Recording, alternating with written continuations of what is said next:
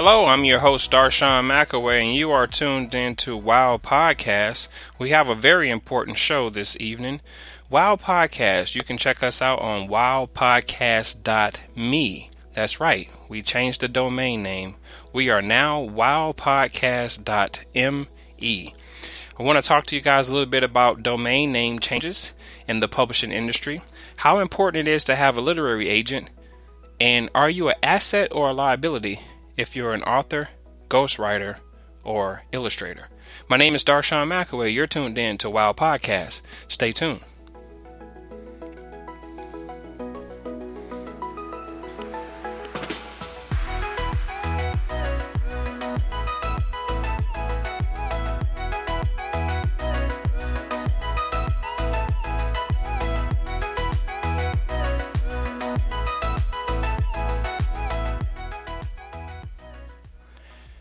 Once again, you are listening to wowpodcast.shop. I'm your host, Darshawn McAway. You are tuned in to wowpodcast.me. Excuse me, we're live.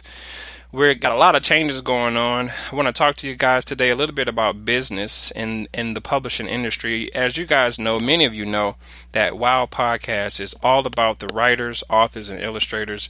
I do my very best to get the most prolific authors on the show, give you guys as much information as possible. I've been publishing books for about 13 years now, and I have successfully got book placement inside of Walmart. And throughout the past year, with this particular podcast, I have successfully spoken to some authors who have decided to self-publish. And throughout my experience of talking to them over the phone about their books, I realized that a lot of these authors are doing everything on their own. I do ask the question, do they have a literary agent? Most of them say no. Of course, when you self-publish, you wear many hats. You are the literary agent, the publisher, the editor, and so forth, your own PR person. But I want to explain to people how important it is to have a literary agent instead of always trying to self-publish your own books. And we're going to get right into it. So many of you maybe wonder to yourself, okay, how do I obtain a literary agent? Well, there's a few ways. I'm not going to say so many ways, but there's a few ways for you to obtain a literary agent. First of all, you can go to a website called Adweek.com, and you can look for the best literary agents that are active on Twitter. These literary agents are actively seeking to represent you. Now, why is it important for you to have a literary agent? For this simple reason right here. When a publishing company or a film distribution company wants to pick up your work, they need to have someone to point the finger at. If you have representation, they consider that proper representation, that you're certified, which means that whatever publishing company that you're doing business with, they're the ones that are liable for you, just in case the publisher gets sued or the film company gets sued and you didn't know that you took something from somewhere without someone's permission. They technically, they're going to put you in the lawsuit, but if they're trying to sue you for $50 million, they know that you, per se, the individual, don't have $50 million. However, the publishing company that's representing you or the film company that's representing you, they have the money. So you will always see in a lawsuit, it'll be your name along with the company that represents you. That's why a lot of the film industry and publishing companies or whoever you want to do business with when you're trying to promote your book, they want you to have proper representation, because if all else fails and people want their money back, they need to find out where they're going to get the money from. Most individuals, such as an author, writer, or illustrator, you guys don't have a ton of money just sitting around. You only can get sued when people know you have money. So if you have $100 in your bank account and they realize that you're just this newfound author that's just getting discovered, they know you haven't reached success, financial success. They know you haven't reached fame. But if you're attached to a Random House or a Simon & Schuster or a HarperCollins, well, they know that they can get their money back from those individuals, because those companies have been in business for over 100 years or so. So it's important to have a literary agent, because what essentially will happen when we're talking about brass tacks here, what will essentially happen is this. Let's say you pitch your idea and someone says, hey, you stole my idea, and they want to sue you, and they want to sue you for $1 million. Well, 9 times out of 10, if they have the proof that you stole their idea or you plagiarized it or whatever you did, they can take you to court, file in court, and notice that, okay, this person, their bank records show that they only have $1,000. Okay, so you're going to serve jail time. And it's probably possible that somewhere down the line throughout your life, you are going to pay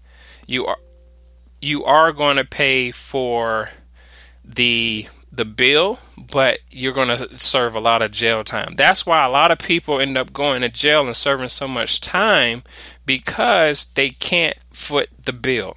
For example, let's go back to Bernie Madoff. He stole over, I think, $50 billion, gave some of it back, a small portion of it back, but they in his bank accounts and all his assets doesn't equal up to the amount of money that he stole. Goes the same way when someone's trying to sue you for a lawsuit. They want you to have proper representation so they can point the finger at somebody. They want to be able to get their money back. Besides, the paradox for having a literary agent, it seems like it's so tough. I don't know about you guys, but to me it feels as if literary agents are being like jerks, and they're so hard to get in contact with, and they're just these, just rough around the edges people. And it's maybe because you get turned down a lot. Listen, I've been turned down over 200 times, which led me to go to self-publish myself, start my own publishing company, and then try to work my way up the chain to get as many book sales as possible, and then have the industry come to me and say, hey, we love what you're doing out here. We want to be a part of this. How can we partner up? So that's part of my goal, and many of you, your goal is the same way. You're trying to build up your platform to get people to come to you, or if not, just build up your platform and you just be your own individual entity that's doing a lot out here in the world. So it's important to have a literary agent for the simple fact that if you get sued, there is someone that will also swallow the pill with you. Now, it doesn't mean that they're going to foot the bill, but it also means that you have a strong representation. Having a literary agent is the same as having a lawyer. That's pretty much, look at literary agents like that. Literary agents, they advocate on your behalf. They're supposed to negotiate for you on your behalf. They're supposed to give you insight as to what's going on in the publishing industry, so that you can make sure that you're going in the right direction and that your legacy is being fulfilled by what you had requested of that literary agent. So essentially, they work for you. They do not get paid until you get paid. That's just like anything. Anyone who's your manager, agent, literary agent, these people do not get paid first before you get paid. Essentially, you get paid first and then you cut them a check. So always remember that. So to those of you who maybe just got picked up and you have a literary agent, if that person is giving you money after the fact, then you have that deal structured the wrong way. For example, the publishing company will write you a check, and that literary agent got you that deal with the publishing company. So essentially, you would take the 15 or 20% or whatever type of deal you negotiated with your literary agent, manager, or agent. You would take out that percentage and then pay them. So essentially, these people, they're supposed to be working really hard for you and getting you the best deal that you get possible.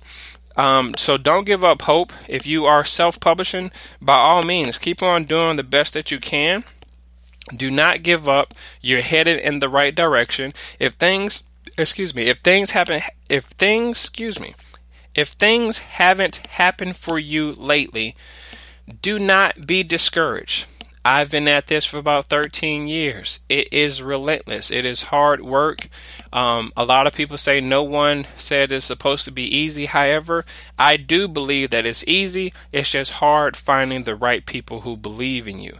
My name is Darshawn McAway. You are listening to wowpodcast.me. We changed the domain name And I want to talk to you a little bit more about that. See, in business, when you're a publishing company or a podcast, what you want to make sure is you want to make sure that you're looking at the metrics. So I realized that the .shop, the .coms, the .nets, and the .org, throughout my years of purchasing domain names, I've realized that most of the attention goes to .me or .com and, of course, .org or .gov. So we decided to change up the name because lately we have been doing tremendous through our email circuit on doing the book feature or book of the week.